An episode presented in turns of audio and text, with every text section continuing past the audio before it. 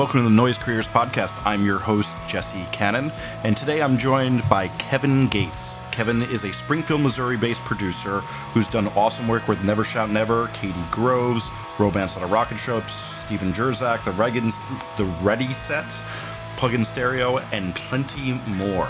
Uh, I think this is a really, really cool conversation. Kevin is super, super insightful and has some articulation about a lot of things we've heard said on this podcast that no one has quite articulated the way he has, and has a wide variety of interesting things to say. I think this episode's pretty rad. So once you get done with it, check out his bio, his Spotify playlist, and his discography over on Noise Creators and get to know him a little better.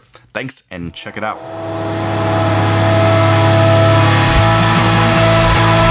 Hey, one second before we get started with this interview. Noise Creators is able to do these cool podcasts because we're a service and we're trying to get the word out about our service to people. So if you enjoy this podcast, it's really, really important that you share it to people so more people can get to know what we're doing trying to connect musicians with producers to make better music and make better records for you all to listen to.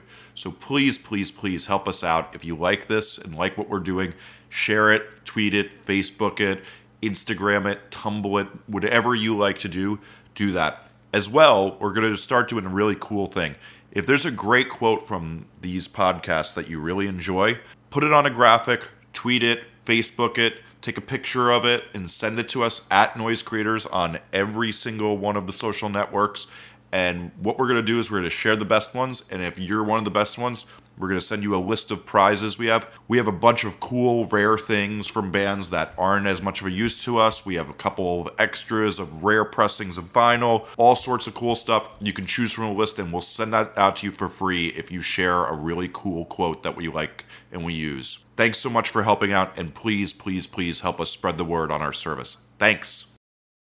So, what's your chain for recording your voice today? Uh, right now, I am using, like I said, a boutique mic. It is a Shure SM7B into uh, an API 3124 Plus. Nice. Into uh, my favorite compressor on the entire planet, the Distressor, Empirical Labs. Very nice. I would say that this is my go to vocal chain for about 85% of the projects I do. Wow. So it's it's if it's if it's good for Michael Jackson, it's good for me. I, I, I like that. I like that. So, tell me about your background in music. I started just dabbling in music very young. We had a piano in my house, well, a, well, a, a Casio keyboard. We weren't one of those families with a grand piano or anything. From there, it progressed. I did uh, seven years of band and orchestra, including marching band. I was a complete band geek in high school, and I'm totally proud of it. From there, when I got to college, I was like, you know what? I'm, I'm going to start playing around with some of these side instruments more. So I started focusing more on guitar and other things that I just kind of dabbled with in the past. And from that, it turned to uh, commercialized pop rock bands and whatnot. Uh, beginning in 2005, I spent four years in a, a decent little pop rock outfit called The Day Away. We did some uh, some some dates on the Warp Tour here and there, and uh, sold sold about twenty five thousand records independently, and I was Oh. kind of proud of where that went. Never never got that elusive U.S. record uh, major label record contract, but uh, we got some you know Japanese and European distribution and whatnot, and had a lot of fun. Uh, and that was kind of where uh, I, I started first dabbling in recording. That was where I. I started recording demos for the band, and I started to realize, hey, this is kind of fun too. This is almost more fun than, you know, touring in a in a van with six smelly dudes and uh, getting sweaty on stage every night. I like that. So, tell me about how this, uh, how the production career develops. the production career really started with uh, other bands in the local scene here in Springfield, Missouri, which I'm sure you can tell is quite huge.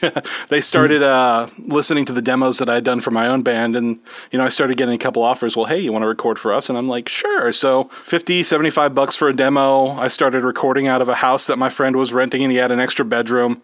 From there, I just it kind of progressed as as uh, I found I found that working with other bands and working on material that I wasn't familiar with mm-hmm. was a lot more informative as far as like uh, developing developing my, my skills and forcing me to think outside the box. If I was working on my own demos, something I'd written, I was I was kind of staying in my little safe zone. But working with someone else's music, it was forcing me to uh, uh, look into new techniques that I hadn't considered before. So that's where I really started to develop into what I consider a producer, where you can take a, a piece of a piece of music and and think about it in a stereo spectrum and how you can make it hit with impact. So, you have your own studio. Can you tell us a bit about that? Yes, I do. Uh, in 2007, while I was still in the band, I purchased a home here in uh, West Central Springfield, just three minutes west of downtown. Mm-hmm. It was an old house. Well, I guess it is a old house. Uh, built it built in 1896, completely uh, completely unrecognizable from its original state. But uh, instead of a living room, instead of a dining room, I have a recording studio. I've got I've got isolation areas. I've got a, a primary live room. I've got a nice control room where the dining room used to be. I installed the double pane glass between the windows so I could, you know, make angry faces at my musicians. I was I was fortunate enough that the person who owned the house before had had started to dabble in recording. He'd uh, he'd built away from the original walls of the house, and we have drywall about seven inches out from the original walls, stuffed with wow. insulation to kind of uh, provide that base level of soundproofing That's great. so like for me it was easy i was able to jump in i was able to put about $2000 worth of, work into it and uh, i was i was rip roaring and ready to go while i was still doing the band That's great recording full time on the side That's killer. My next question was going to be what makes your studio unique, but that sounds pretty unique already. So, do you have anything else? I mean, I've always I've always liked my studio. I've liked the environment. Um, like like people who uh, go online and look at my website, kevingatesproductions.com. They always they always say, "Well, it looks like a, a, a professional studio, but when we come over here, it's kind of like you know we're just we're just hanging out. It doesn't it doesn't have a high pressure feel. It doesn't feel like you're going into a big expensive studio where the clock is ticking and like dollar signs are just flickering everywhere. it's kind of it's kind of like, hey, we're just going to go over to Kevin's house and we're going to make some music. It's it's not that high stress, high pressure environment that you typically get in a studio when you walk in and you just see rows and rows of rack gear. I mean, when people first enter my studio, they actually come in through the door and they, you know, they, they turn left and they see a couple of the, the plaques and awards I've, I've been fortunate enough to get. But if they were to just veer right just a little bit, I mean, they're in my kitchen. Hmm. So, and it's it's very much not like a studio lounge kitchen. It is it is my kitchen. My wife is you know in there baking cookies on her days off because she is a she's a serial baker. nice. Uh, I, I I I went to the website and looked, and it's like, yes, this does look like a not someone's house. and and I, it's kind of it's kind of incognito too. I live in a neighborhood. Uh, Springfield's very much a college town, Uh-huh. so a lot of my neighbors are are college kids coming in, really you know good folks. But there's also a lot of uh, turnover with my with my neighbors. So uh-huh. you know I get to know them a little bit, but I would say probably. Seventy percent of my neighbors, the people who live around me, they they move before they get a chance to really learn what I do. so I can only imagine how some of these people look at me. I've got my home, and it's you know it's soundproof pretty well, so they can't really hear anything. I could I could have a drummer in my live room at three o'clock in the morning, and not really uh, bother anybody else, which I'm very thankful That's for. That's awesome. But I guess the neighbors probably look at my house and just see random band vans pull up and park there for you know a week or two at a time, and then turn around and leave. I don't know if they think I'm dealing drugs or if I've got some like weird shipping service on the side. It's I just uh, I just kind of I just kind of roll with it. Nice. And, uh, I think that that's a common thing. Is this like, is this guy the local drug dealer? Is he running a rehab? What's going on here? I, I have I have actually on at least three occasions just had just had random young folks knock up on my door. I say young folks, I mean like you know eighteen year old high school seniors come and knock on my door and be like, "Hey man, uh, you uh, you, you got any uh, 420?" just like, just kind of they just kind of look at me and I'm like, "Uh, sorry man, that that ain't my bag. I'm a legitimate business over here." That, that, that's fu- fu- funny. You're betraying that, that thing I was told when I was young, which is uh, record producer is synonymous with guy who knows where to get you drugs at all times of the day. That is not true. I've had I've I mean I, I do not partake. It's not my thing. Nor I mean even if I did, would I admit that on a on a on a podcast? No, I wouldn't. yes. but I've had I've had some interesting experiences in my home with uh, folks who were intoxicated. Uh, I, I actually had a, the unfortunate experience of having a band set my porch on fire once because they were in an inebriated state. oh god, yeah. I, a few years ago in my studio, it was a band I was managing and producing. Uh, oh, that's always fun. I look over and they're both staring, and I see a reflection on the wall, and I'm like, "That looks like a fire." And they're both so stoned, they're just staring at a fire inside the uh, toaster oven, and like, I grab the fire extinguisher and put it out, and I'm like, "You fucking idiots!" So that was uh, uh y y there's always something nice like you invite somebody into your home and into your space and it's like oh I'll just set fire to it. Right. I mean, I'm, I'm very fortunate. Most of my clients, and when I say most, I mean over 95%, have been very respectful. But you, you talk about them coming into your home, into your space. My wife is a saint. We've only been married for about six months, but we were together for 10 years before that. Uh, she actually moved in with me when I first purchased the home, and from the very beginning, this woman, she's a saint. She was sharing her bathroom with probably 300 random band dudes every year. Oh, there's man. only one, there's only one restroom. There's the one because we had to we had to take out uh, uh, anything else that could potentially be converted into a restroom to make room for the studio. So we have one restroom in this old house, and my wife shares it with all of my clients, who, like I said, are mostly respectful. But Yep. that's that's that's one lady amongst all those smelly, sweaty, nasty band dudes. yeah, I, I, I- know I know it well. Tell me about the coolest piece of gear your studio has. Oh, coolest piece of gear I have is probably my PlayStation Four. nice. Well, well done. well done. um, I, don't, I mean that's a that's a pretty broad question. I mean, like I've I've got some cool toys. Like uh, a couple years ago, Peavey hooked me up with one of their uh, their auto tune guitars, which I was very very skeptical on, but I've actually used it a surprisingly large amount, especially for. Uh, Younger bands that get really aggressive with strumming and uh, they, they tend to have intonation issues even on a perfectly intonated guitar. So having this uh, this instrument, and I don't know if you've played with it, but the uh, I don't even know about this. Is it an Evertune guitar?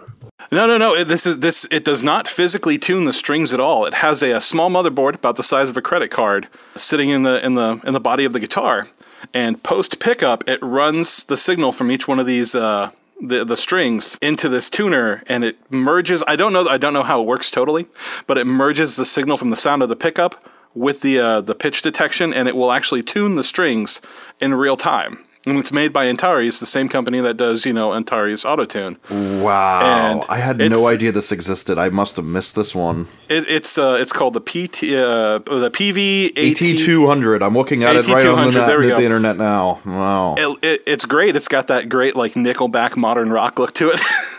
It, it, it, it, it does lo- look pretty uh, bro rock. Yeah. bro, bro rock. I, I like to call it butt rock, but Yes. I, I use that term you know with with a lot of affection.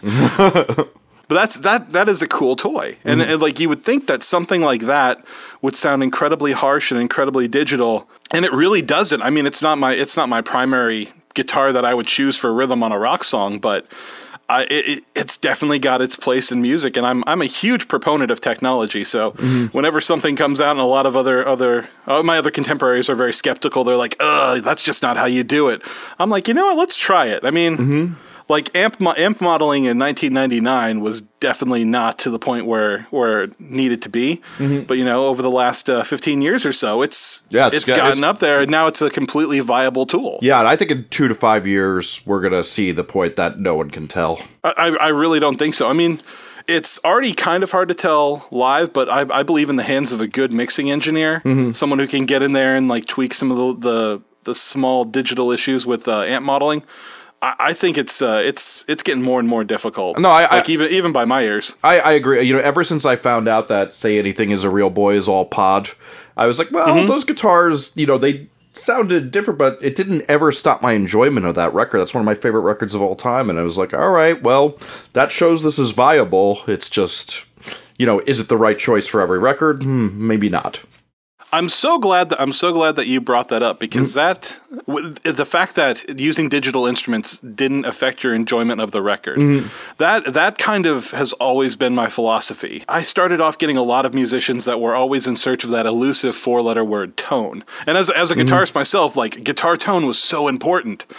But at some point in my career, I just I seamlessly crossed over. I don't e- I can't even pick a point in time when it happened. But I kind of started to realize, you know, good guitar tone is important, but it's more important to focus on what the tone of the entire song is going to be. So you can't ever break that down to just, you know, oh, are we using a, uh, a sample on the snare drum? Is that going to impact the listener's enjoyment of the record? Sometimes having that, you know, very consistent crack is exactly what people need to enjoy the songs as a whole. Like, one of the uh, they call it analysis paralysis, but you can get totally lost trying to dial in like the perfect little sounds, and we have the ability to do so. But like we as engineers and producers have to kind of draw that line and learn. Okay, when have we spent enough time? When is this? Okay, this is good. This is going to do what it needs to do for the song. This is going to make it great. When when have we reached our goal? Yeah, no, I, I, I, I think that's actually a really great way of looking at it. I just it's it's so easy to get lost in the pursuit of that you know invisible four letter word tone. You you end up spending you know a day and a half just getting your mic set up on a on a guitar amp, and it's like why are we doing this? Let's let's get a mic in front of it. Let's crank it to ten and let's go. So the next question I have for you is uh, we have a thing that we say is that there's on one side there's uh, Steve Albini who you know doesn't get involved in the songwriting. Maybe we'll tell you if it takes okay, but just we'll make the get the tones for you.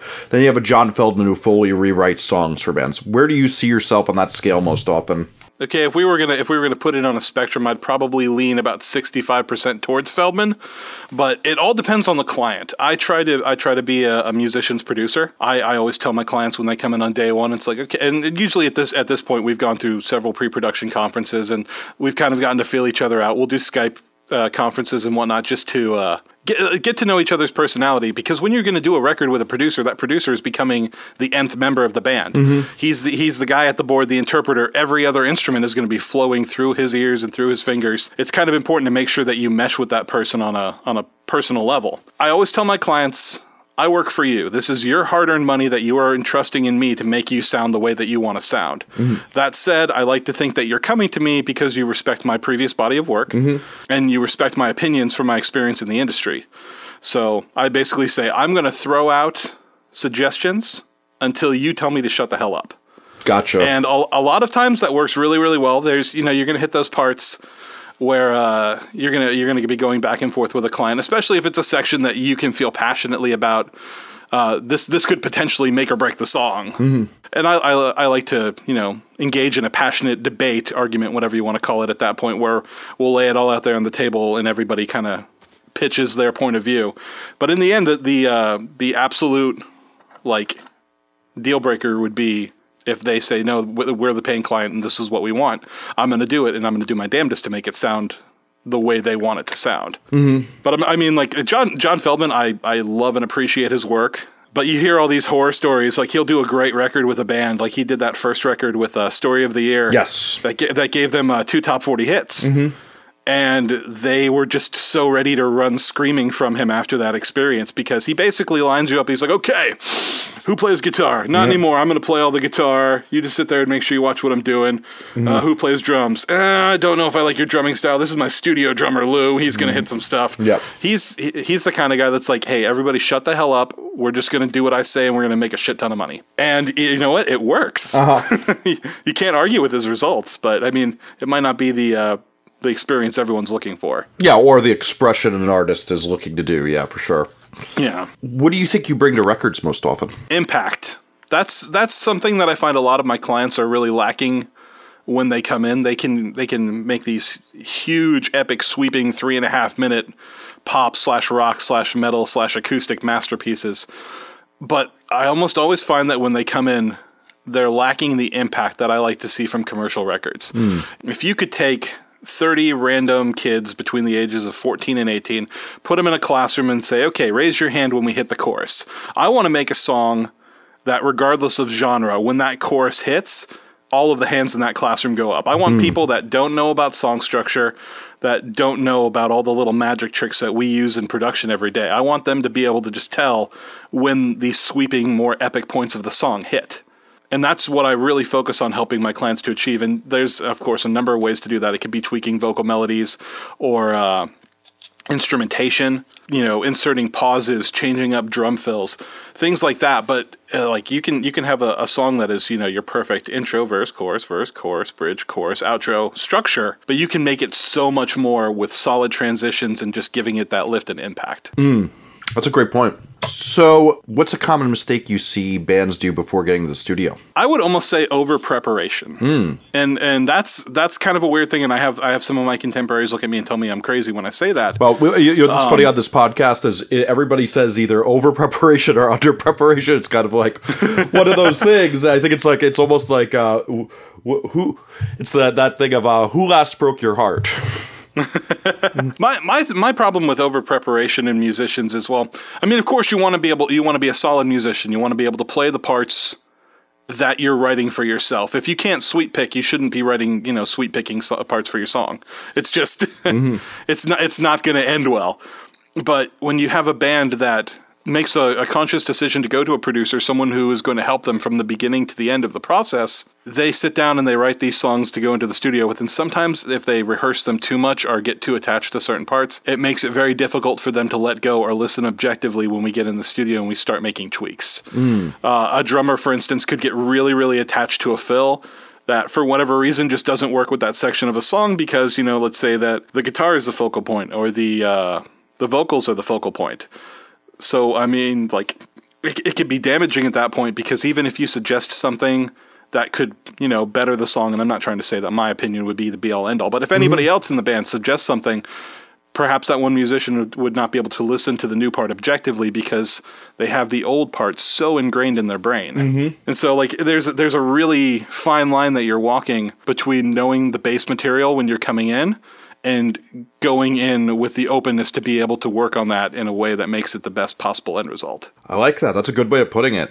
What's the biggest mistake or smart thing you see bands do with vocals? Not properly warming up, not not treating their uh, their voice as an instrument, not mm. not rehearsing well. I mean, I, I, think that vocalists, and I'm not a vocalist, but this is just my experience, and this is, you know, from the vocalist in my past bands that did it the way I kind of view to be correct. You have an opportunity that no other member of the band has.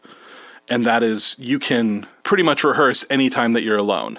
Anytime, if you're in the car for 45 minutes, just sit up, you know, give yourself some proper posture, do your warm ups and then you know fire up something on the radio one, or one of your songs that you've, you've previously tracked and just you know sing along with it use your proper technique.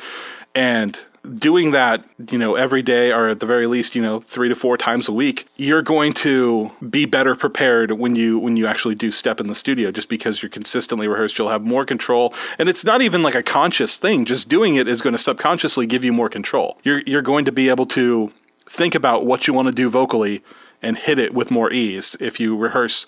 I just I never understood uh, frontmen or women that don't want to sing and practice all the time. I mean, this is this is this is allegedly what you love to do. Why wouldn't you want to sing in the car at the top of your lungs all the time? Mm. Just you know, make make a slight modification to it. Throw your vocal warm ups in there. Do it properly so you don't damage your vocal cords and you're automatically putting yourself uh, a step ahead of the competition. I like that. What's a smart thing you see bands do during the recording process? Coming coming in with an open mind. A, a lot. I've been working with uh, mostly younger, like I call them developmental artists mm-hmm.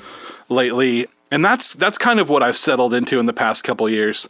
I'd been working with a lot of label projects probably from 2010 to 2013, and the label deadlines and and you know the pressure from the higher ups can can kind of get to you a little bit. So I kind of dialed it back and I started working with more of these mid level, lower tier bands that you know had potential. They were eager to learn, so being able to sit down and work with them. The thing I, I really like that they do, uh, most of them, is they come in knowing hey, we don't know everything. We we can definitely learn things from this experience. Mm-hmm. If this guy says things, we're going to listen to what he has to say and we're going to hear the results and then we can make the determination and see if we like it or not. I mean, just that kind of that kind of openness and receptiveness to new ideas, outside ideas is probably the smartest thing. And that I mean, I mean, I realize that makes me sound like they they have to come in and listen to me. That's what makes them smart. Ah. That's that, that's not the case at yeah, all because no. I've definitely had some really stupid ideas, and mm-hmm. I'll I'll tell my clients that right off the bat. I'm like, you know what? I'm I'm going to throw out a lot of ideas, and a good chunk of them are going to be idiotic. You're going to look at me like I am completely crazy, but you know what? Humor me. Let's try it. Maybe maybe it's awesome. That's how you uh, that's how you get into experimentation, and that's how you create new things but just th- that receptiveness is probably the the biggest thing that a, a, young band could do to impress me is just come in and be willing to to work and listen and, and play with things rather than being like, nope, this is how we do it. This is how we sound. Yeah, I, I mean, there, there's a funny thing that um, you know, if you think of it this way, most of collaboration is brainstorming, and the guy who invented the concept of brainstorming, uh, Alex Osborn from BBDO, his whole thing was that you have to one not be critical and then two try people's ideas and flesh them out even if you think they're stupid. That's how brainstorming works well is because you see what somebody else did and then you go huh well i that did open my mind to that and now we should do this instead. And mm-hmm. that's just been so lost in the world of music because i mean sometimes it's because of ticking clocks and then sometimes it's just also that people's egos get bruised too easily. They they do and we talk about i mean we talk about egos being bruised I, I think if you're trying to make your way in an industry that is based on uh, creativity, mm-hmm. something like, whether it's whether it's music or videography, you have to have thick skin and you you have to learn from criticism. Mm-hmm. If you can't if you can't take criticism and apply it to make yourself better, then this isn't the right business for you. I'm, you're you're never going to grow. You're going to stay in your little box, mm-hmm. and you're going to end up alienating yourself from the world just because you're you're too sensitive. Uh, I, I could not agree more. What happens when you and a band disagree about something? Now, since we're on that subject, I'm not going to say that it doesn't get heated from time to time, but I mean, you know, when when you have a, a group of people in a room that care about something dearly, because I mean, when, when you when you work with a producer, you you accept that everyone in that room, all of our names are collectively going on that end product. We all have something invested in it. So everybody wants it to turn out as good as it possibly can. Things will get heated. I'm not. I'm not going to say that you know, like profanity gets thrown around, but you know, you'll you'll you'll you'll get heated and you'll be passionately debating your point of view. And whatever happens when it comes to a resolution that everyone can agree upon, we just stop, take a couple breaths. Sometimes we step outside. I always try to make sure I've got probably about 30% more time than I think I would ever need on a project when I hmm. when I kind of kind of roughly block out dates because you want to you want to have time to where if things get heated or if you hit a brick wall, you can step outside. Maybe it's like, hey, let's go out to the back porch and uh, you know let's do some grilling. Let's let's barbecue. Or hey, there, there's a movie theater five minutes from my house. Let's go see that new movie that just came out. I mean that that happened uh, that happened last month. I had a band in the studio. And you know, we were we were debating whether or not we were going to keep a section that could have been labeled as a, a, a breakdown, and this was definitely not a I'm using finger quotes breakdown band, and the only one that really wanted to hold on to it was the drummer. And I was like, you know what? Let's uh, let's let's duck out of here. There's that hardcore Henry action movie playing up at the at the corner theater. Let's just go watch some mindless mindless violence, and that's what we did. And we came back, and you know, kind of picked it up. Everyone just kind of nodded, and you're like, you know what? Yeah, that section's stupid. Let's cut it. We can do something better. It just it was a good way to blow off steam and get right back to the process. I, I think that that's a really, really good point about, especially about the planning. Uh, I think that so many people are trying to jam as many people into the studio as possible at all times, and uh, I think that that's a really interesting outlook on it that I've not heard before. it's bad enough that we're trying to take something artistic like music and package it and process it as much as we are if you try to if you try to like squeeze it into the confines of uh, a workflow it's going to backfire you've you've got to you've got to keep that room so the process can still be organic I, like that. So let's go through some modern production tools and how you feel about them. Uh, we kind of touched on it already. Uh, amp simulators dash reamping. Do they have a role in your productions? Of course, not not not always. I mean, I'm I'm not so tied to the technology. I mean, but you know, I've got I've got all the all of the amp sims that you know. You've got your recab, and I've got a fractal audio Axe-Fx that I that I love. But I'm also not gonna look at look at somebody who's sitting there. I had a guy come in uh, with an actual 64 Fender Twin Pro amp, and I was like, "That is beautiful. Let's you know, for for God's sakes, let's mic that up." I mean, I'm not gonna I'm not gonna say no to, to something that's awesome that that's that awesome. But you know, I'll also have younger bands come in that I had a, I had a band come in that the guitarist absolutely loved his Crate Blue Voodoo.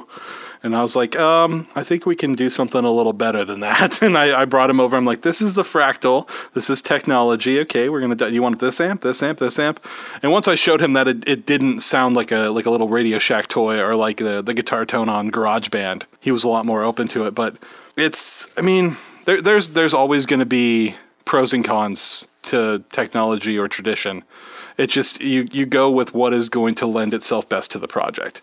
If it's going to be inhibitive, you don't want to you don't want to go to the, the traditional route. You're going to want you want going to want to go with what's a little easier because you're going to get where you need to go faster.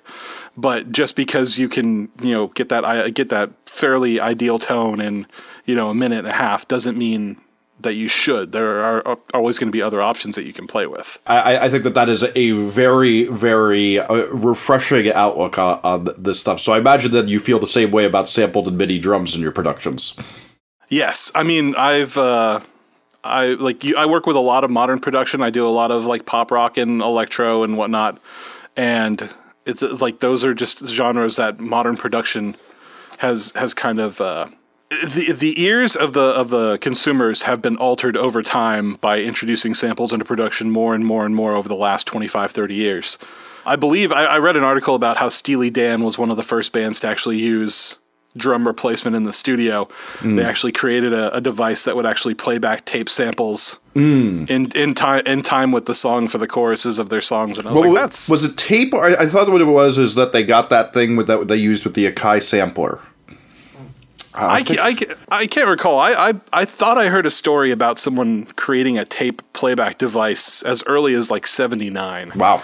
I might, I might, I might be mistaken. I know that people were going crazy with uh, drum replacement in the '80s because they mm. had digital samplers for the first time ever. You know, you could just sit there and record to tape, hitting a button on a on a drum pad, playing along with it, and syncing it up. Mm-hmm. But the, uh, consumers, their their ears are, are are kind of expecting that level of perfection in some genres of music. Not all, but some.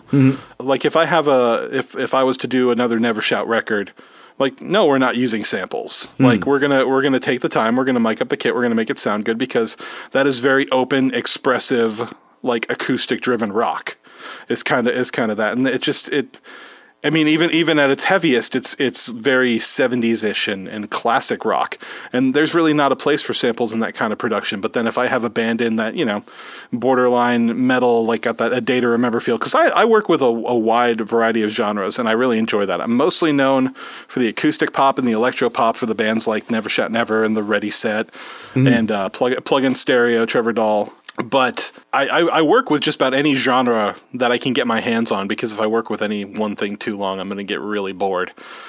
Mm-hmm. And it's, so you just you kind of you kind of have to you play to the strengths of the song and the style. I mean, don't box yourself in and say I'm only going to use sample drums.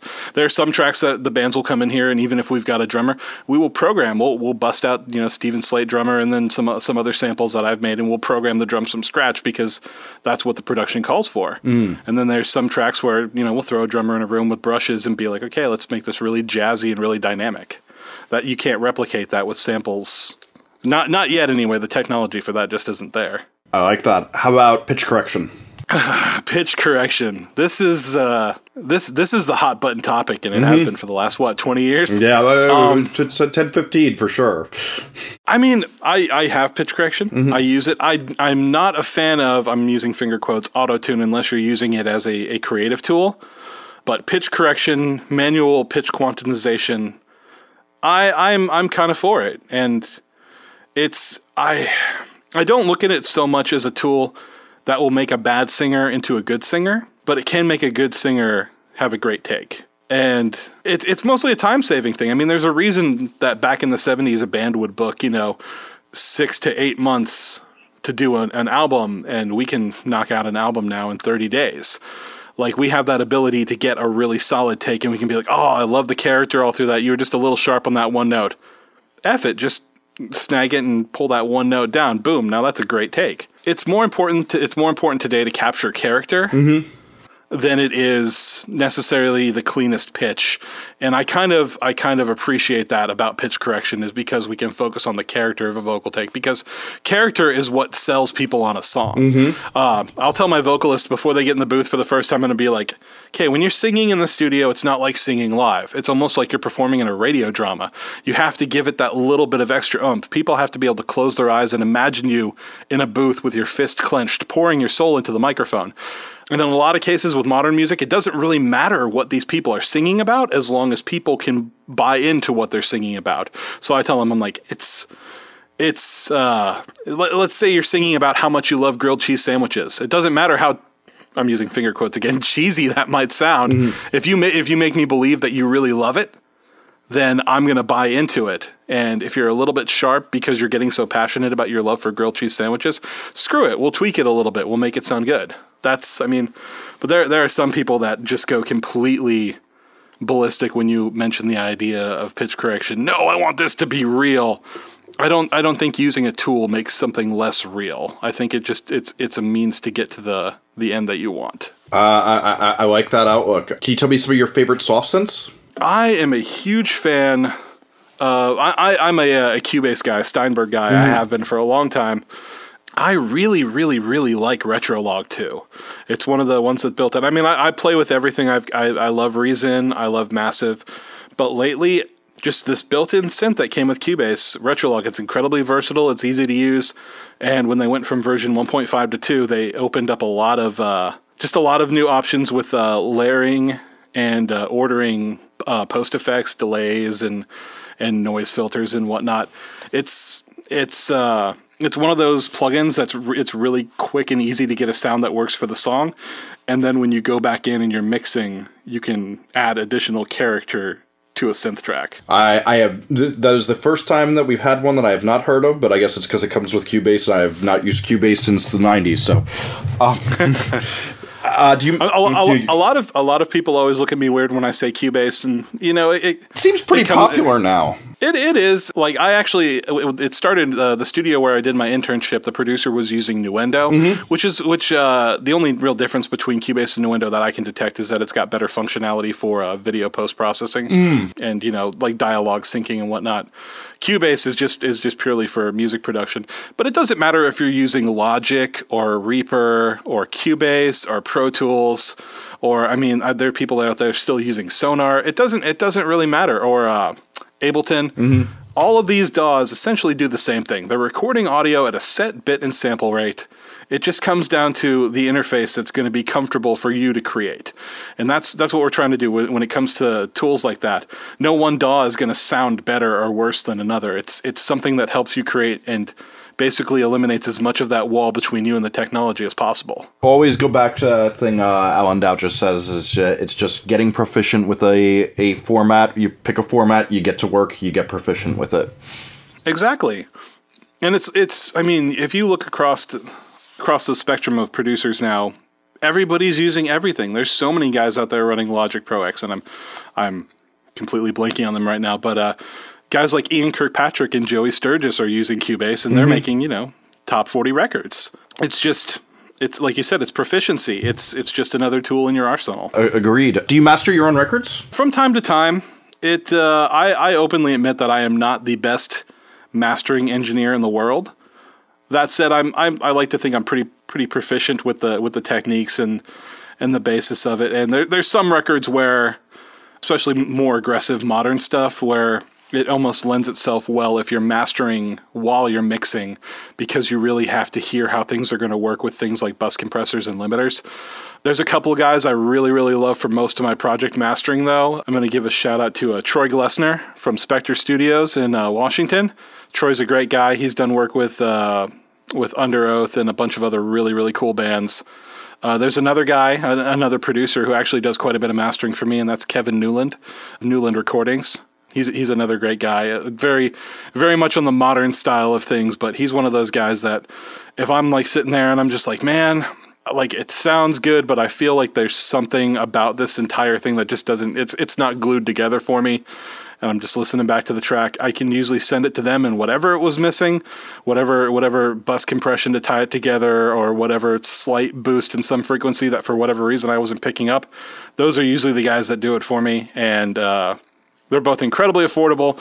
I wish more young bands knew how much professional grade mastering could do for your product because it really is it's everything it's nothing and it's the last step before your record goes you know commercial so it's like if you if you if you work it into the budget it's totally worth it but i have a lot of clients that just don't don't work mastering into the budget and for whatever reason i'm not going to let their record go out there unmastered so i'll master it or like i said the genre calls for mastering to kind of be done at the same time as mixing Yes. So, uh, how long do you like to usually take to record a song, and then how long does it usually take for you to mix a song in the usual case scenario?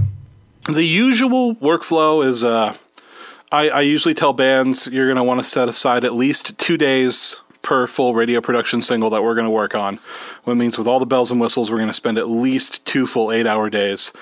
And that's that's usually a, a that's like I mean if if we got down to the the, the nitty gritty of it, I'm fairly confident that with 90% of my clients we could knock something out in 12 to 14 hours and be pretty proud of it. But being able to set up two two days, give yourself time to stop and take a breather in between day one of production into day two. It, it goes back to that. Like I said, I like to work in more time to a session than I really think that is necessary because it, you're gonna you're gonna eliminate. If you finish early, you finish early. I mean, you know, go out to dinner, have a few drinks, but uh, having that extra time buffer built in in case something goes wrong just keeps the stress levels low. You don't feel that time crunch as much. My normal uh, workflow because I, I'm, I'll there'll be times when I have bands in day after day after day after day. I'll do one session and then I'll have another session come in the next day. I'm usually booking myself about a week to a week and a half off every four weeks to really get down to mixing. So I'll I'll do a bunch of projects and then I'll be able to stop and you know work on other stuff, clear my head from that first project, and then you know three four weeks later, bring it up, sit down and mix it. When it actually comes to mixing, I I think uh, I think I'm I'm fairly proficient at mixing. If I've given myself uh, some time off and I approach it with fresh ears, most of my productions I can finish a mix in under eight to ten hours and I feel I feel pretty confident in that level of work. There, I mean, you know, there's there's going to be some tracks where you just sit down and you knock it out in you know like three and a half. It's just like wow, this is a really simple production. Everything came together.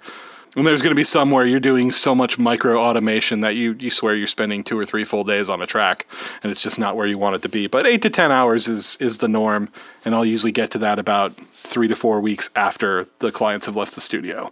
Nice. So then What's a good lesson you've learned from another producer? I'm going to go with uh, Mr. Jeffrey Smith. He is uh, he's a producer engineer here in Springfield. He runs a studio called the Studio 2100. He was the guy I did my internship with, and this is the man that even though his uh, his specialty lies in a genre that I don't typically typically deal with, he does a lot of contemporary Christian and bluegrass. Mm-hmm. Watching him work with his clients to coax the best performances out of them, especially vocally they say when they say when the red light goes on, everyone just goes stupid. Uh, that's the, the most seasoned musicians can just completely clam up when they know that their their performance is being captured.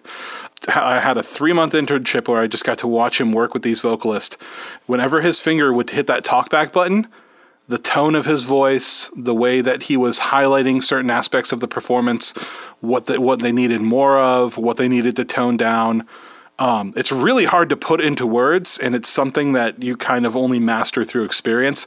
But I think that's such a huge part of music production is being able to talk to your clients and coax the best performance out mm-hmm. of them. Mm-hmm. It's it's it's almost like uh, you're a psychiatrist. You are you are getting inside their head, trying to like just tell by the tonality of their voice whether they're a little shaky or they're hyperventilating a little bit. Are they nervous? Are they stressed about this? Are they getting angry with themselves?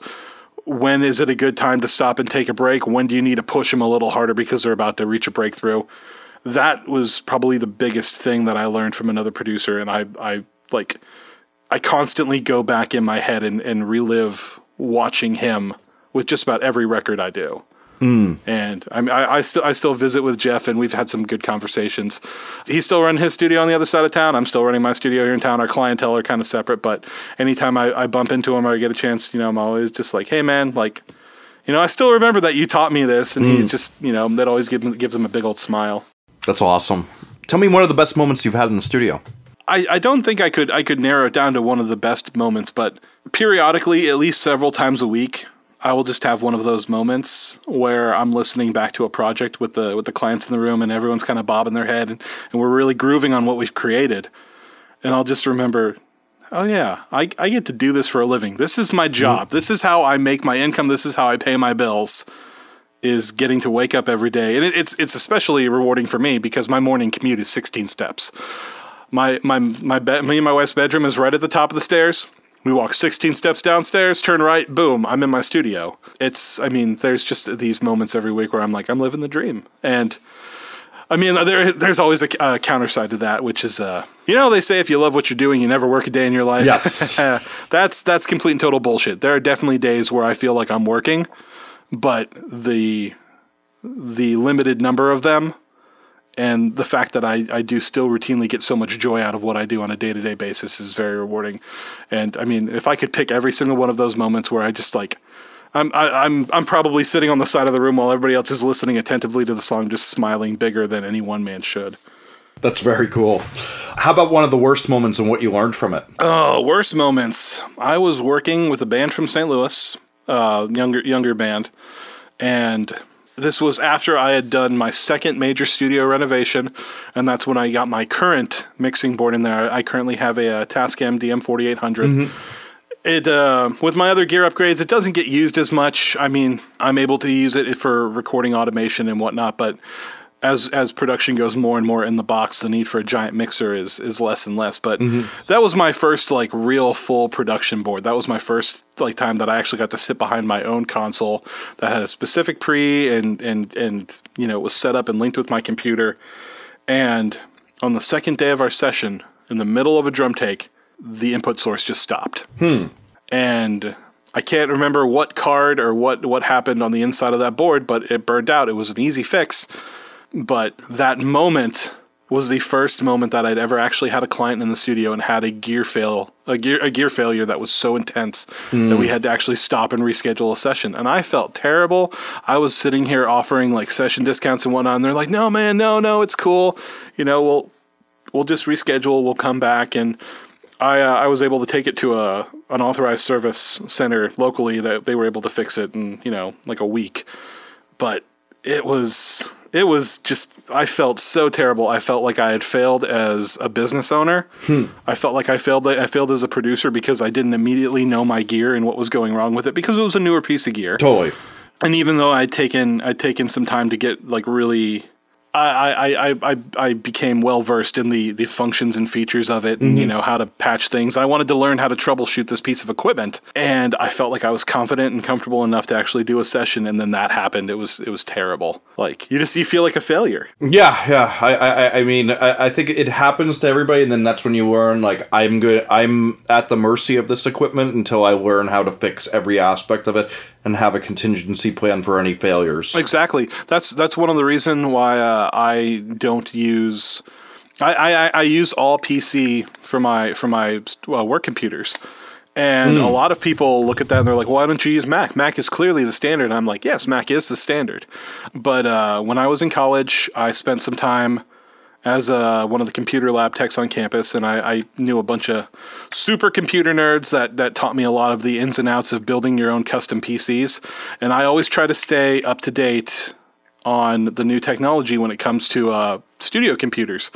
If anything goes wrong in that computer, I know how to fix it, and I know which retailer I need to go to in town to get the proper parts. If uh, it's an issue with a cooling fan, if it's uh, you know something's wrong with the motherboard, if uh, I mean, and I, I feel like because of this, that it's that's why I'm fortunate to not have ever lost sessions. I'm I'm knocking on wood here. Because I, I have a multi-tiered backup system and I understand, you know, the nature of each one of the hard drives that I'm operating off of. I've I pride myself on on knowing my computer inside and out. And if something goes wrong, it's never more than 15 minutes before we're back up and running. It's, it's pr- pr- pretty good. I, I am knocking on wood as hard as I can right now, but Yeah, I know. I, I, I this comes up a lot, and I have to I have to reach for my uh, nearest monitor and uh, do the same. So, what's the musical bane of your existence? the musical bane of my existence. I would like to do something something simple and just say bass players, but but um, I'm gonna throw it out there. Zill bells. I work. I, I don't even know what those are. Zill bells. You never you never messed with one of those. No, I, I, I, I, I- have a feeling I'm getting lucky and in, in staying.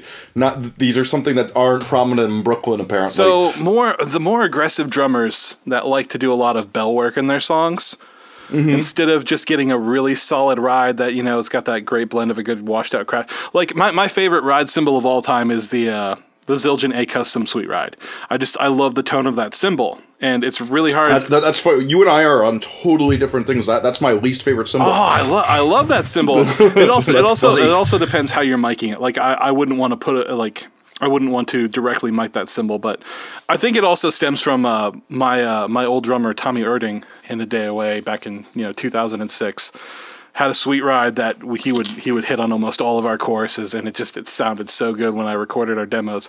I just I, I kind of like I guess I custom tailored my approach. Yeah, I, th- I think I think it's also like some people like the really bright, some people like the really dark. That's in the middle, and to me, I'm just like, well, I want one or the other. I want an extreme. That's that's that's actually that's a good point. I can I can I can completely agree with that. It's uh, see I like it because it's right in the middle, and you you want something a little more on, on either end of the spectrum depending on the production. See, for me, it's Yep. just a good safe go to. It's it's a cymbal that it's very hard to for me to to hear it sounding bad in a mix.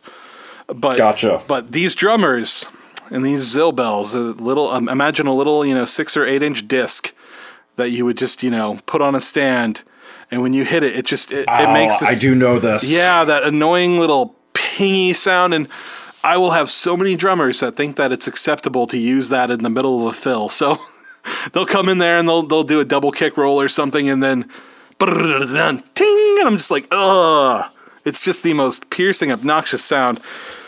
I don't know if it's the single bane of my existence, but it's but it's it's one of them. it's it's it's the one that that sticks out in my mind because whenever I see a drummer pulling that out of a cymbal bag, I'm just like, oh fuck, here we go again. That's funny. Let's get into your taste of music a, a little bit. What's a perfect record someone else made, and what about it makes it perfect? a lot of people uh, will question me for this because they are by no means my favorite band. I don't dislike them. In 1999, a record came out by the band Lit called "A Place in the Sun," and D- Dave, Dave Jordan, if I recall. uh, it was Don Gilmore. oh, it was Don Gilmore. You're Don right. Don Gilmore, yes. and for like I didn't understand it at that point, but like the the more time has separated since I first heard that record, it really came at a point in time where producers in general and Don specifically were kind of hovering between the analog sound of the 80s and early 90s and the digital sound that was quickly sweeping in. And as a hmm. pop rock slash rock record, that the sound of that record was so warm and round, but the drums were punchy and the vocals were crisp. And like I said, they're not my favorite band by any means. Um, I wouldn't even put them no, in the there, top 10. there's no doubt that's a great recording. It's just that is that is to me the quintessential like pop rock record. Like if you imagine like four guys on stage, you know, like a guitarist, a drummer, a bassist, and a, and a just a dedicated frontman. That was just such a great capturing of that simple essence of like pop slash pop rock. And that record, like I will I will go back to that just for like mixing reference on on on anything else that's remotely similar because I th- there's just something about that the sound of that record, man. It does it for me. no, there's no doubt Don Gilmore has, uh, especially during that era, had something everybody else did not have. That that um, that brings me uh like I mean I I would put him in my top 3 favorite producers of all time. Easily. That's great because that's the next question. Don Don Gilmore was a huge inspiration before I even knew who Don Gilmore was. Before I was even even paying attention to the name of producers on on liner notes. One of my favorite bands of all time is a little pop punk band from from SoCal called Eve Six.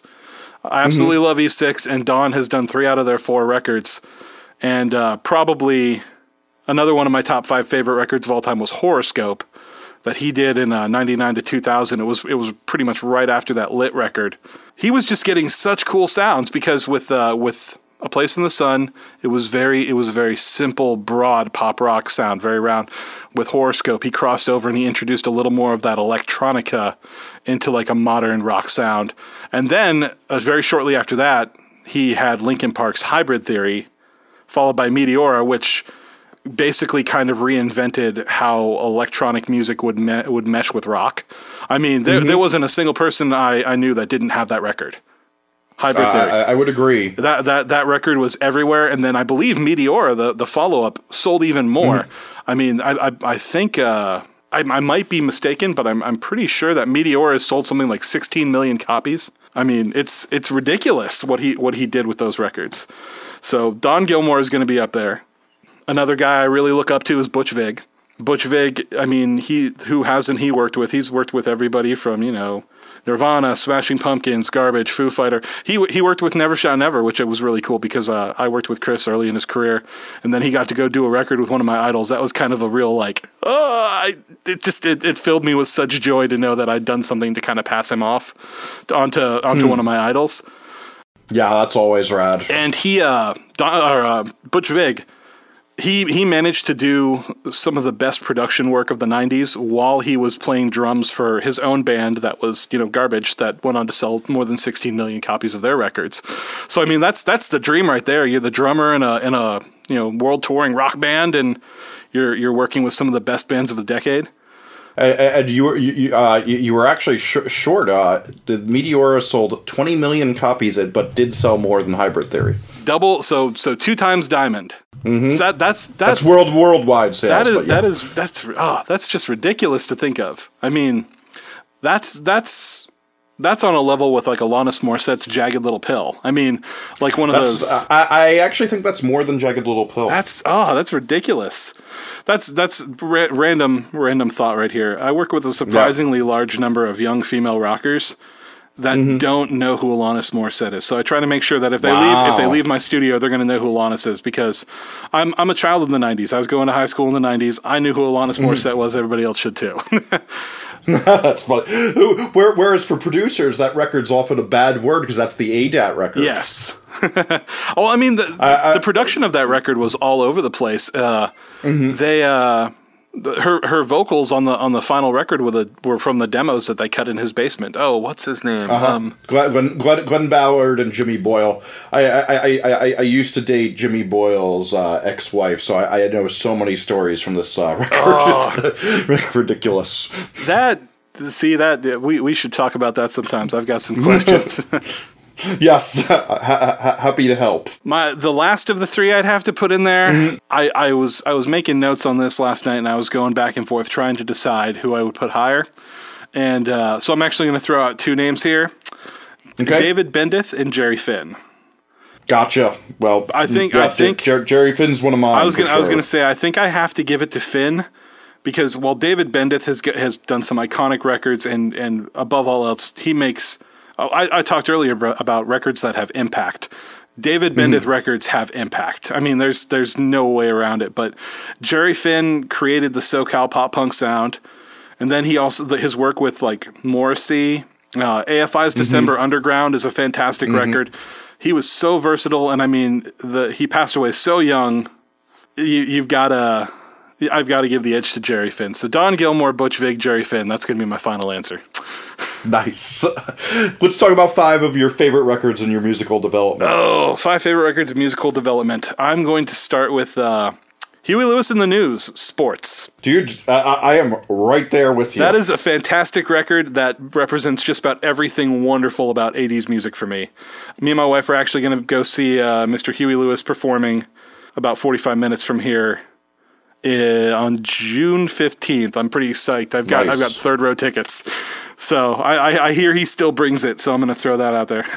That, that, that, that- nice. I- I, mean, but yeah, there, there, there the complexity and how you know, like uh, when people often talk about like how much you can fit inside a record, those records are like a crazy testament to how much you can fit inside a song. Oh, it's it's amazing, and that record in particular, just from front to back, is is perfect. There are so many great songs, the horn arrangements, the guitar work. I mean, well, they they would be in my top five, my top five favorite artist anyway. Huey Lewis and the News, but just I mean, every everything that you you would want to see in like just a big party band. That's how I, that's how I look at them. They're a party band. You can't you can't not want to dance to that. And I'm I'm horribly white, so I mean, I, I feel sorry for I feel sorry for everyone around me when I when I do go to a Huey Lewis concert. But The, the, the, the, the ultimate yacht rock party band. there we go. Them uh, actually, I, I guess the the ultimate like '80s show for me, like from '80s party rock, would be Huey Lewis and the News with the B-52s. Like that would be a concert. nice. Other records I have to throw up there on the top five. I'm gonna put uh, Smashing Pumpkins, Siamese Dream. I'm a big Pumpkins Nice. head, Pumpkin head. Eve Six's Horoscope is is definitely up there. I talked about that one earlier. From a production standpoint, but also because you know I was I was a child of the '90s. I'm gonna go with Blink 182. Take off your pants and jacket. Nice. That that one and a newer one, and this has gotten a little more awkward recently because I've had an opportunity to do a little bit of work with Will. He did some some guest work on uh on a, some work on a, a project I did with a St. Louis band. But Will Pugh's uh, Cartel Chroma that would that would pro- Great record. That was a fantastic record, and basically was just. Where, where I talk about Lit, A Place in the Sun being like that quintessential 90s pop rock record, Cartel's Chroma just kind of took that into a new decade. These two bands are completely unrelated, but if I had to like just pick one record that kind of defined that time period for me, and plus uh, Chroma came out when my own band was was starting to get a little bit of traction. So I, I, I've already talked about it with Will. Like I said, it gets awkward because you you end up meeting your finger quote idols, like being able to talk to him about the creation of that record and what they were going for, and then being able to tell him, hey, just so you know, like you guys were off doing your own thing, but you really inspired me and my friends to to kind of take that step further into the music industry, and that's kind of one of the reasons why I, I got into production was because of that band. So nice. I mean, Cart- Yeah, that's a great record. great. They they did uh, last year. They did the 10th anniversary tour, and it, where they played Mm-hmm. that record front to back. Phenomenal show, phenomenal show. I mean, still great band, great guys. Yeah, we had Will on the podcast a while back and talked a bit about the, the that record, so it was very cool. That was also that was also the uh, the record that introduced me to the uh, production stylings of ZK Productions. Oh yeah, Zach Odom and Kenneth Great. Mount, great great guys. Um, haven't really gotten to talk to them as much as I, I would like. I would love to pick their brains sometime because they've done some really cool stuff. Agreed. How about your favorite record of recent times and what inspires you about it? A lot of people that I know personally in my circles are kind of down on this, but I'm going to go with Fall Out Boy's, American Beauty, American Psycho. Wow. A lot of a lot of people that liked Fob back in the day hate what they've become. I am incredibly inspired by it. They've managed to keep themselves relevant for more than a decade, and when you listen to that record, a pr- like production wise, it sounds fantastic. Uh, J.R. Rotem did a lot of production work on that, which was kind of weird because he's he's mostly known for his like Jason Derulo and, and, and work like that. Lady Gaga, yeah. So it was kind of cool to hear him do something a little more rocking. But I mean that that album produced uh, Centuries, which was Mm-hmm. Fall Out Boy's first top ten hit in what seven or eight years. It also, I, I believe, it went four times platinum. That single. I mean, Wow, But I did not know that. That's crazy. if you listen, if you listen to that record and then compare it with From Under the Cork Tree, they do not sound like the same band. But yes, not at all. if you have to you have to witness the entire evolution i just i think it's fantastic that they were able to go back into the studio and continually reinvent themselves and and you know complete this evolution from where they were to where they are. Not everybody agrees with it but the fact that they're still you know making top 10 singles show that shows that they're still culturally relevant. Yeah, I, I mean, I, I always say the testament to them was um, I heard some of those songs three times before I knew it was Fall Out Boy, and this is a band I've listened to a lot in my life, and I'm like, oh, well, I don't know who this band is, but I'm not really into this song too much, and I, I'm on that side of I'm, I'm not that into that record, but it is I, give respect to any band who can reinvent themselves that successfully. That somebody who's listened to their records 100s of mm-hmm. times is like, I, I have no idea who this is. and it's it's it's definitely not my favorite Fall Out Boy record, but like I have to I have to give them props because that that record came out last year and just I mean it's it's mind blowing how much they've changed. But the the fact that they're still having commercial success, I mean, at, at this point, you're you're you have to wonder because of the time that's elapsed, and because of the overall sound that they're getting. It, I don't think that a lot of their success nowadays is necessarily their fans from a decade ago. I, I feel Yes, I agree. feel like a lot of those fans, like myself included, the ones that grew up with uh, Cork Tree and uh, uh, "Take This to Your Grave," which is one of the, one of the best little underground pop punk records ever. Every song on that record is is amazing. But they uh, they they've managed to keep themselves culturally culturally relevant, and they've managed to inspire a whole new generation of fans to like them for a completely different reason than what the original fans liked them for. So you, I mean, you've got to you've got to you've got to just sit back and look and go, bravo. I mean. yeah, I agree. Anybody, I mean, we're, we're living in a day and age where an artist is lucky if they get one release out on a major label before they just fizzle into obscurity. And the, Well, yeah, if they're if they're a rock band, yeah, yes. yes, definitely. I mean, rock is. Uh, I mean, are there are, are there any great rock bands left there besides like the Foo Fighters that are still like Uh, still like in the mainstream? I will argue the 1975 is the is the band doing that right now. Uh, See, I, I can't really consider them a rock band. They're, I mean, they're they're No, I- I fantastic. totally they're a think they are. fantastic band, but I don't I don't feel like that rock like. The 1975, which uh, weird, I think it's weird because of the 1975. They they take me back. I would, I would I would put them in that same category as like Huey Lewis and the News with like that that 80s pop, that 80s pop groove rock going. So so I think there's like an interesting thing like so you know how like on all the award shows uh, rock records like like everything that wins best rock record is actually now about a rock attitude and not about a sound like you get Muse winning with Madness Yeah. that has you know a guitar solo and it's all synthesizers and drum machines and you know cut up pro tools or you get Lorde winning when there's one song with a guitar on it in the whole record And the rest the rest Um, is just I all think- like ambient drum samples with lots and lots of reverb.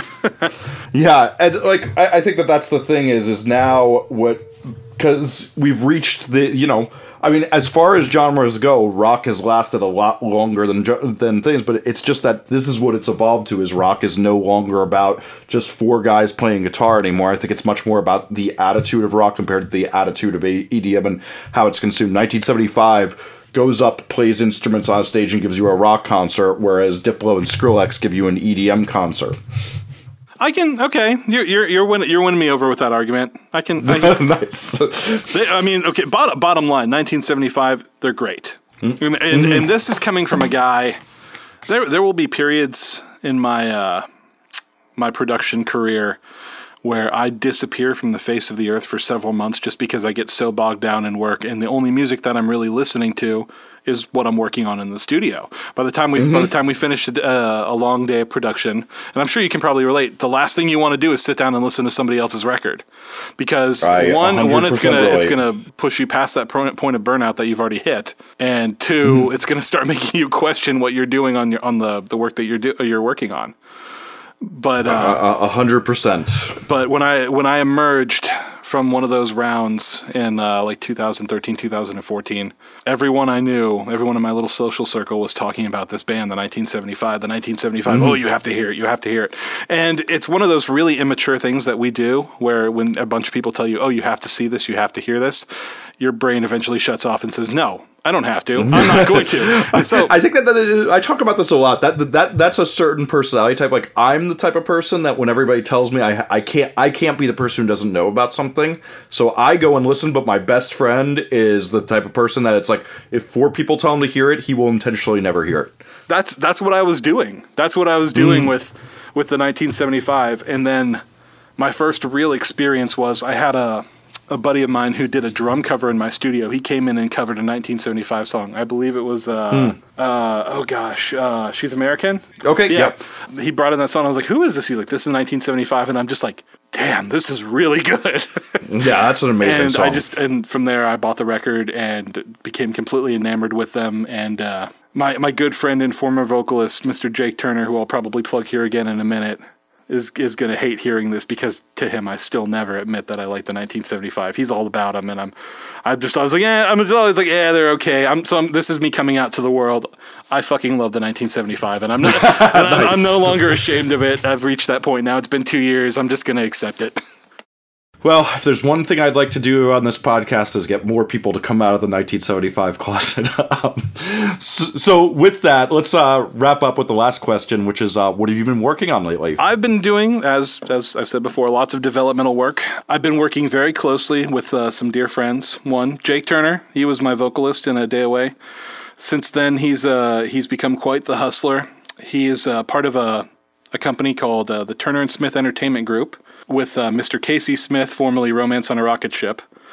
Uh, from back in like the 2009 2010 MySpace days. Casey at one point was signed to, uh, I believe, Island Records after some work we did together. But Jake and Casey have, have gone off and formed this little group, and I've partnered in nicely. We do quite a bit of writing together.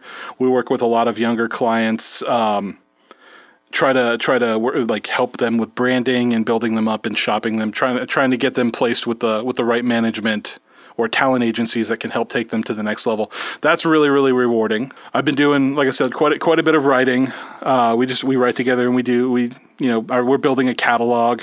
Writing was something that I did as a producer for my clients for the longest time but actually now being part of a writing group and getting together at regular intervals just to like pop out songs, have a library, submit those songs to to different companies and and get their feel on it, see if something might be a fit for one of their artists. That's that's something cool that I've been doing lately. With Turner and Smith, I I've been working with a band named uh, Captains Courageous from St. Louis, Missouri. I'm going to give those guys a shout out because they're some of my very good friends.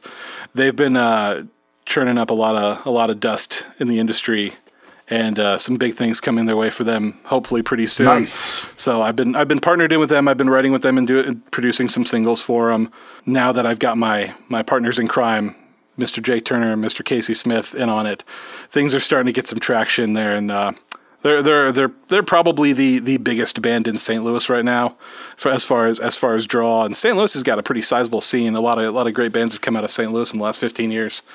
So it's it's kind of cool to be there on that threshold and and just just kind of watching good things happen for them after seeing all the work that they've put in. So hopefully in the next you know six to twelve months, that's going to be a name a lot of people have heard. Uh, do you have anything else you want to plug, or is that it? Um, I'm gonna I'm gonna throw one more one more plug in there for something I've been uh, I've been working on lately, or working with lately. Uh, and that is I, I mentioned earlier what a proponent of technology I've become uh, since since uh, really getting involved in digital production. Uh, last month, a new product dropped from Slate Digital that I've been playing Mm-hmm. around with. Have you heard of the virtual microphone system? I've heard of it. I've not done anything with it yet. I, I'll let, oh, that's the answer that a lot of people give me, and I, I, it was very uh, vindicating for me to actually get this product and play around with it and, and see just how far the technology has come.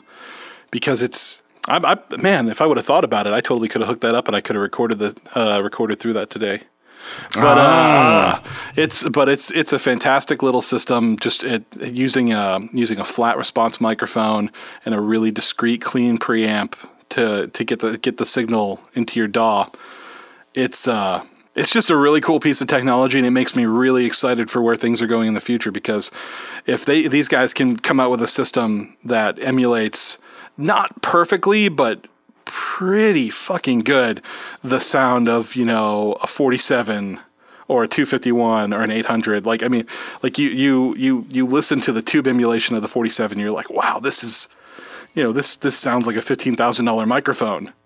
Like if hmm. you if you get down there and you a b it i mean i'm sure the discerning ear could still pick out a difference but it just makes me really excited for where the uh, the technology of production's going, and I completely plan on on being at the forefront of that. Just adopting those technologies, seeing what works, seeing what doesn't, and incorporating it into my my production workflow, and try to make a better product for my clients.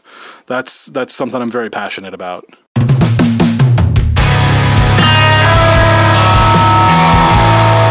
If you enjoyed this episode, please remember the golden rule of the internet that if you enjoy something you got for free, please tweet, Facebook, share, or tell your friends about it in whatever way you like to do that. Please check out Noise Creator's website and take a look around. We have tons of interviews, discographies, Spotify playlists from all the best producers out there on our service. If you're unsure about who your band should work with, we can help you get the best producer fit for your record. To keep up with us, follow at Noise Creators on Twitter, Instagram, SoundCloud, Tumblr, or Facebook. This podcast can be also be found wherever podcasts are found, including iTunes and Stitcher. I'm your host, Jesse Cannon. I can be found on Twitter at Jesse Cannon or at jessecannon.com. Again, please help spread the word about this podcast and what Noise Creators does so we can keep this going.